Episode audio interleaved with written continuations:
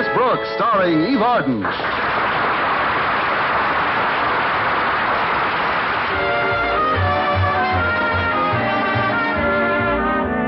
In the year she has been teaching English at Madison High, Our Miss Brooks has learned a few cardinal rules concerning her principal, Mr. Conklin. One was to be punctual always. Another was to be agreeable at all times. And a third was, never cross your principal until you came to him. Bearing this in mind, when Mr. Conklin suggested a method a few weeks ago of beating the high price of meat, I listened very carefully. His idea was for a few of us to chip in with him and buy a whole steer and keep it in a frozen food plant. Thus, it would make good meat available to us at a reasonable price whenever we wanted it. The scheme sounded feasible, so my landlady, Mrs. Davis, and Mr. Boynton and I joined the Conklins in his project. It worked perfectly until this past week. Thursday morning started out just like any of the others had since Ferdinand had entered our lives. Connie, you've hardly eaten a thing. Don't you like your breakfast this morning? I should say I do, Mrs. Davis. This beef stew is delicious. I've had enough of it. I had a hunch you'd say that. You should. I've been saying it since Monday. I'm sorry I had to serve this four-day-old stuff, Connie. But since we bought that steer, we've had more meat than we know what to do with. And anyway, Oh, that's probably Walter to pick me up. Come on in, Walter. The door's open. I hope he brought his appetite with him. Maybe he'll do away with some of this meat. Or vice versa. Good morning, Miss Brooks. Morning, Mrs. Davis. Hello, Walter. You look a bit gloomy, dear. Yeah, I am. Would you like a bite to eat? That usually cheers you up. What do you got? How about a slab of beef on a nice pointed stick? Ew, no thanks. Now, I'm in big trouble with Harriet Conklin. Well, why not sit down and try a little of our stew? That ought to make you forget Harriet for a while. That ought to make him forget everything for a while. You're eating beef stew for breakfast? Breakfast, lunch, and dinner. We've been battling it for the past 4 days now, Walter. Well, the way I feel this morning, I couldn't eat a thing. I'm never hungry when Harriet isn't talking to me. What happened this time? Well, it all started over a little thing at the Conklins last night. I was sitting in the living room with Harriet and Mr. and Mrs. Conklin when suddenly Harriet spied a large insect. A praying mantis, to be exact. Well, they're perfectly harmless, but you've never heard two women scream the way Harriet and Mrs. Conklin did. Oh, they were terrified. Well, in the midst of the commotion, Mr. Conklin calmly took off his shoe and killed the thing. What's that got to do with Harriet not talking to you? Well, I began kidding her about the fact that girls always go to pieces in an emergency. So one word led to another, and she ended up not speaking to me. I guess I shouldn't have teased her about something that's obviously so true. You mean you really believe that men react better to emergencies than girls do? Oh, present company accepted, of course. But then I never think of you as a girl, Miss Brooks. Thanks a million. What I mean is you'd never get into a panic over a little thing like an insect. Of course you wouldn't. Neither of us would. Oh, I know it, Mrs. Davis, but you're different. Oh, for instance, that little mouse running across the floor doesn't bother you two in the least. Mouse? Ah! Go on upstairs. Go on, beat it. Punch. There, he's gone, Miss Brooks. You can relax. Oh, I'm perfectly relaxed, Walter. I was just a bit startled, that's all. Yeah, I know. You can get down off that chair now. Oh, yes. I'm surprised at you, Connie, climbing up on the chair. Where else could I go? You're on the table. Oh, so I am. I was wondering how I suddenly got so tall. Yeah, you see what I mean? All women react alike in emergencies. Look, Walter, just because we were a wee bit upset by a mouse is no reason to think we'd be over-emotional under any other circumstances. Please notice how rapidly I returned to normal. Right now, I'm as calm as can be. Ah! Miss Brooks, while you pull yourself together. Hello, Davis residence. Walter Denton speaking. Oh, hello, Walter. This is Mr. Boynton.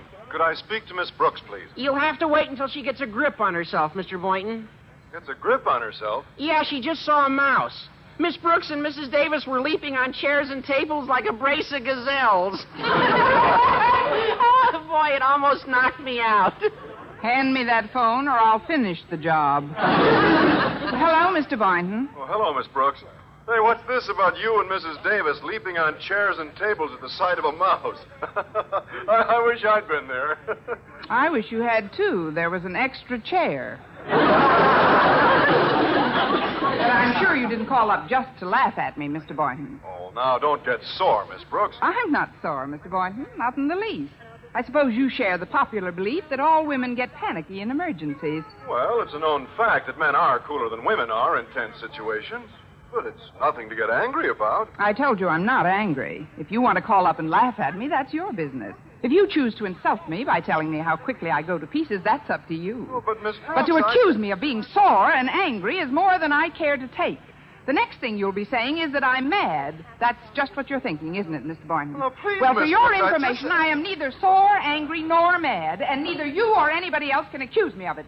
Do you hear me, Mr. Boynton? Neither you or anybody else. Oh, but Miss Brooks, please try to cool down.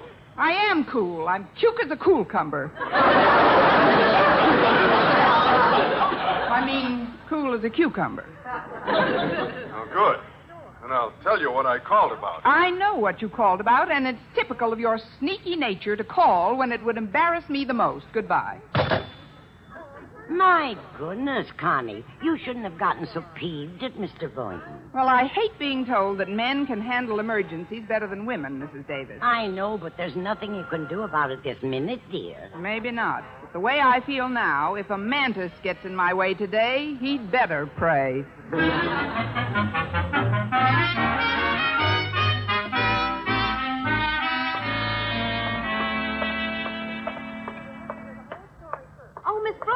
Up a minute. Oh, good morning, Harriet. Oh, I'm glad I caught you before you went into your first class. I wanted to talk to you. What is it, dear? Well, you've probably heard about the enormous insect at our house last night. Harriet, that's no way to talk about your father. Oh, you mean the praying mantis? Yes, I've heard about it. Well, since last night, Mother and I have heard so much about male superiority in emergencies that I'm not talking to Walter and Mother's not talking to Daddy. Well, don't look now, but Mr. Boynton's just joined the club. You mean you're not speaking to Mr. Boynton either? Why? Was there a praying mantis at your house, too? No, just a mouse. Mrs. Davis and I became a bit unnerved when we saw one, and Walter blabbed about it to Mr. Boynton on the phone. Oh, I see. What about Mrs. Davis's cat, Minerva? It's a good thing she wasn't there. She'd have been more frightened than any of us. Well, I wish there was something we could do about it. Here you are, Harriet. Good morning, Miss Brooks. Good morning, Mr. Conklin. We were just talking about you. Oh, did Harriet tell you how I slew that enormous praying mantis last night? Yes, sir. I understand you're having it mounted for your trophy room. Miss Brooks, casting aspersions on my courage is most ill-timed. Coming as it does from one who has spent the better part of the morning perched on a dining room chair. Why, that little stool pigeon. I wouldn't have brought up the episode had you not made your disparaging remark. It's hardly necessary to reiterate a truism we are all aware of, that in emergencies, large and small, men are much superior to women. Daddy, you have no right. Silence. You wouldn't care to discuss the point further, would you, Miss Brooks? Not with my salary check due tomorrow. That is, no, sir. Very well. Now, Harriet, I want you to go home immediately after school and help your mother prepare for our dinner party tonight. She broke her silence long enough to call and tell me she wanted you. All right, Daddy. You're having a big dinner tonight, sir? Yes, Miss Brooks, for several members of the Board of Education. That steer we bought certainly comes in handy. Without it, I could never have invited all those important people. Oh, that reminds me. I'll have to take a trip down to the refrigerator plant this afternoon for some steaks. I could lend you some beef stew. No, thanks. Well, I've got to get back to my office. I hope you two will voluntarily break up this catty clatch. Or will I have to get a mouse and stampede you? Oh, I said a mouse and stampede. Oh, I will have my little joke. Right. Now, you see, Miss Brooks, doesn't that attitude make you furious? It certainly does, Harriet. There must be some way to eliminate it. There is. But where can we find a long enough wall to line up the male population of the United States?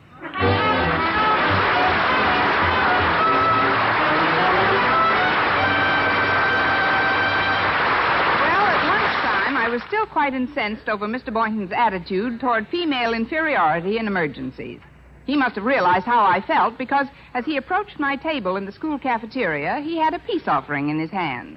Where some men give their girlfriends flowers or candy after an argument, Mr. Boynton's gift was more original. Well, here, Miss Brooks, I brought you a plate of noodle soup. Noodle soup? Is this to be construed as a peace feeler, Mr. Boynton? You might say that, yes. Well, it's got a lot of noodles in it.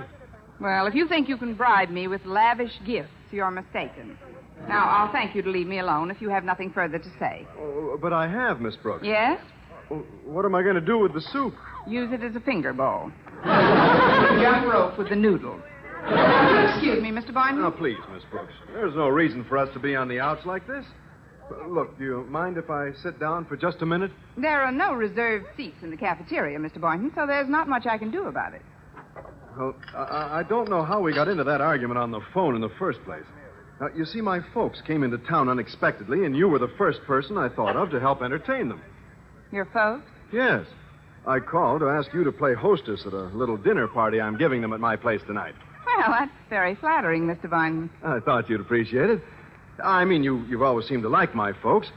And, well, now I need your services for something else, too. You want me to cook the dinner? No, Dad's stomach hasn't been too strong lately. Oh, it's not that you aren't a good cook. It's not that I am, either. Well, I'm in kind of a spot, Miss Brooks. I have no meat for the table tonight and no money to buy any. Well, that shouldn't be any problem. Why don't you go down to the refrigeration plant and hack a few yards off the dinosaur of the cattle world? That's just it, Miss Brooks. Mr. Conklin forgot to pay the rent on the frozen food locker, and they told him today that none of us could go near our steer until the rent was paid. He doesn't have the money. You know what this means, Miss Brooks. Vegetarianism is about to get some converts. Look, I'd like to help you out, Mr. Boynton, but I haven't any money either. Oh, I wouldn't ask you for money, Miss Brooks. But I have a little scheme. The scheme? Mr. Conklin, Mrs. Davis, and I are all known at the locker since we've been there many times to pick up meat. But you've never been there, have you? Not so far. Good. Well, just before closing time, there's only one man on duty. Now, if you could act as a sort of decoy and get him away from his desk for 5 minutes, I could sneak into the refrigeration room and get some meat. Now, do you follow me? Yeah, but who have we got in the getaway car, Lefty?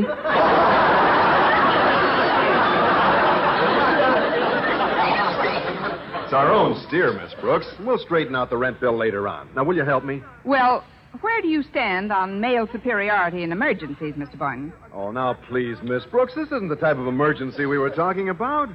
I just meant that women have a tendency to fall apart under pressure. Well, don't look now, but your decoy has just disintegrated. Oh, but Miss Brooks... Sorry, you'll just have to get someone else.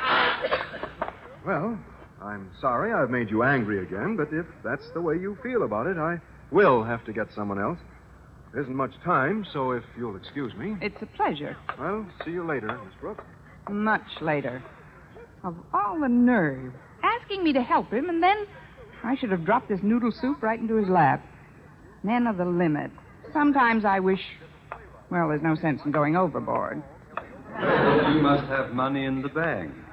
Or were you rehearsing a speech for your class? I'm afraid you're wrong on 2 counts, Mr. Conklin. No matter. Miss Brooks, I'd like to make amends for my curt treatment this morning. Look, I brought you a little gift. Why, Mr. Conklin, you shouldn't have. And it's just the color I like, too. Yes, I remembered that you take your coffee black. Do you mind if I sit down? Not at all. Take this chair. It's still warm.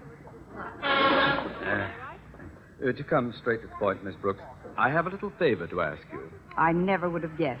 I wouldn't dream of asking it except in this dire emergency.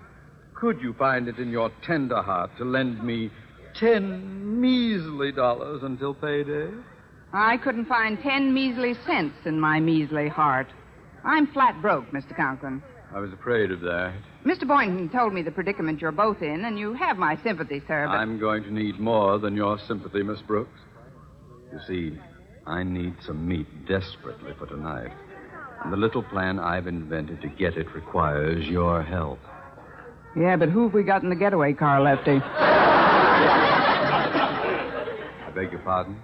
Does the plan involve my acting as a decoy for the lone man in the refrigerator plant while you lope into the locker room and pilfer some protein? What? Yes, yes. But how did you know? I've seen the picture. Mr. Boynton has a similar plan. And since you share the same low opinion of female behavior in emergencies, my answer to you is the same I gave Mr. Boynton. No, Mr. Conklin. No? I'm afraid you're barking up the wrong duck. Miss Brooks, allow me to point out that there is a difference between Mr. Boynton's position and mine. A difference? Yes. I happen to be the principal of this institution, and as I have pointed out in the past, it is within my power to make your life here either pleasant or extremely unpleasant. Now, my dear, what is your answer? Quack, quack, quack, quack, quack, quack.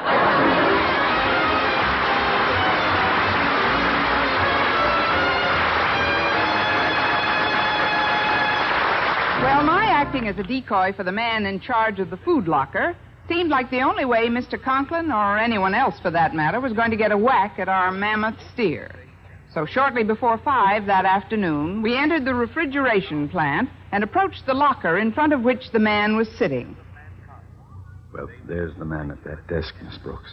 Now, we've only got 5 minutes till closing time, so we've got to move fast. Well, I'll take care of him, Mr. Conklin. You just watch for a chance and sneak into the refrigeration room. Right. Good luck, Miss Brooks.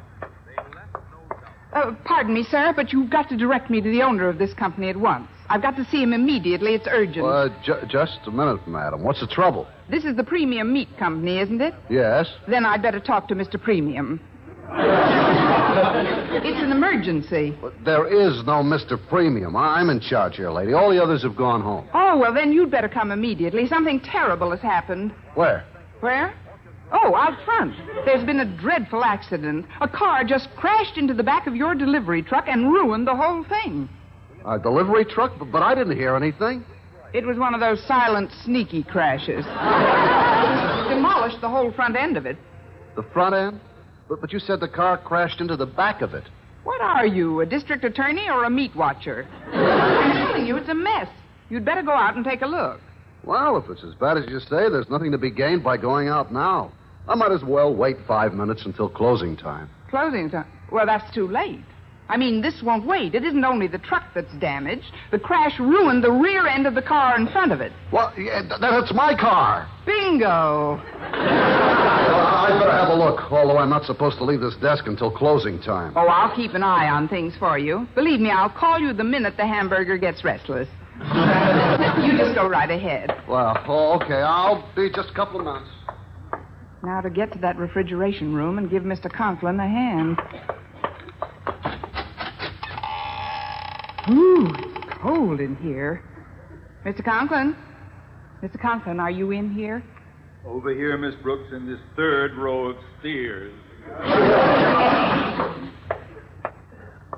Where, Mr. Conklin? Right here, Miss Brooks. What's the matter? Don't you recognize me? Oh, of course. You're the blue one without the government stamp.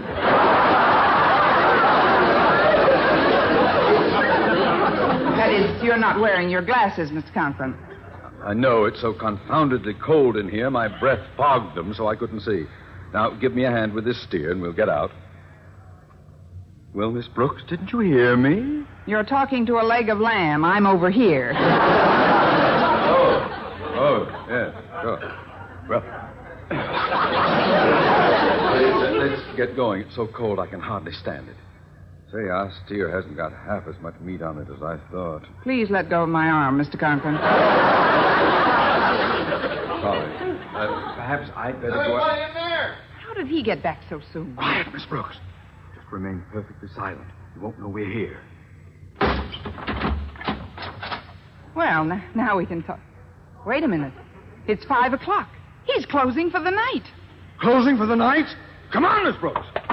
Hey! There is someone in here! Let us out! Let us out! I said, come back! It's no use, Mr. Conklin. The door's so thick he can't hear us. But he's got to hear us! Somebody's got to hear us. We'll freeze to death in here. Now be calm, Mr. Conklin. Be calm, yes. That's it. We've got to do Do something, Miss Brooks. We'll freeze in here. Why, it won't take an hour, and we'll be as stiff as these stairs. And now, Mr. Conk. I don't want to die. Please, Miss Brooks, don't let me die. I'll do anything you ask, anything. Well, first, brush the sawdust off your knees. But I can't stand this cold. I can't stand it, I tell you. I'm going. I can sense it already. My whole life is beginning to unravel before my eyes. Oh, please, Mr. Conklin, we're not drowning. We're only freezing to death. What am I saying? Oh, but it's true. I can feel the icy hand of the Grim Reaper on my throat. Your tie is caught in the pig's knuckles. Now, look, Mr. Conklin, I'm sure we won't be abandoned in here. Somebody will... What was that? It came from behind that big ham. What big ham? It's me. Who's me? Mr. Boynton. I sneaked in about 5 minutes ago when the refrigerator door was open and there was no one on guard. Walter came along to help me. Walter? Yeah.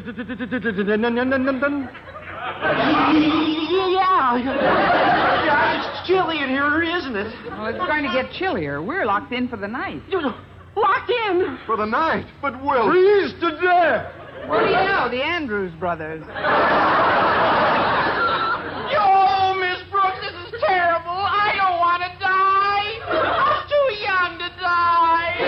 I'm too important to die. I'm too useful to die. I'm just decorative myself. You three he-men will stop shivering for a minute. But I can't. I'm afraid. I just want to go. What's that? Oh, the door's opening. This way, madam. Thank heaven they're American.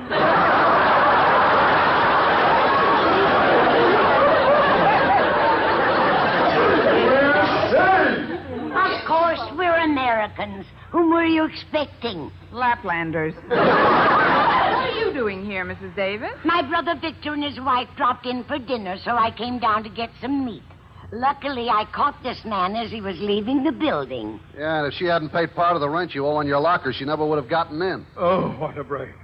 It was extremely fortunate for all of us that you got here, Margaret. Especially for me. I certainly exploded the myth of male superiority in emergencies. Oh, I don't know. We weren't that panicky, Miss Brooks. You weren't, huh? Well, do you know something, Mr. Boynton? What? After seeing you three in action, I'll never be afraid of any other mice again. And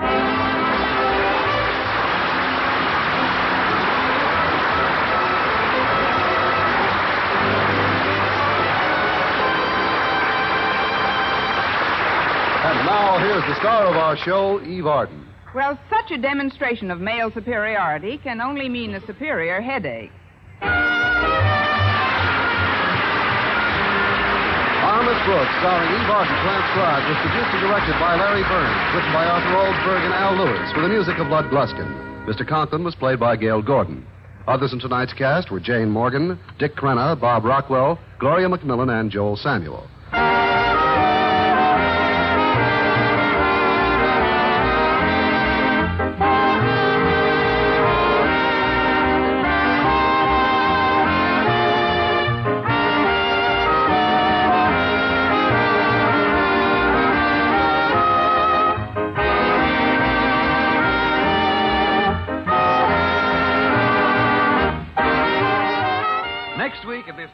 And over this same station, Eve Arden, in the role of Madison High School's favorite English teacher, Miss Brooks, will again call the student body together. Don't you be absent. Our Miss Brooks is presented each week through the worldwide facilities of the United States Armed Forces Radio and Television Service.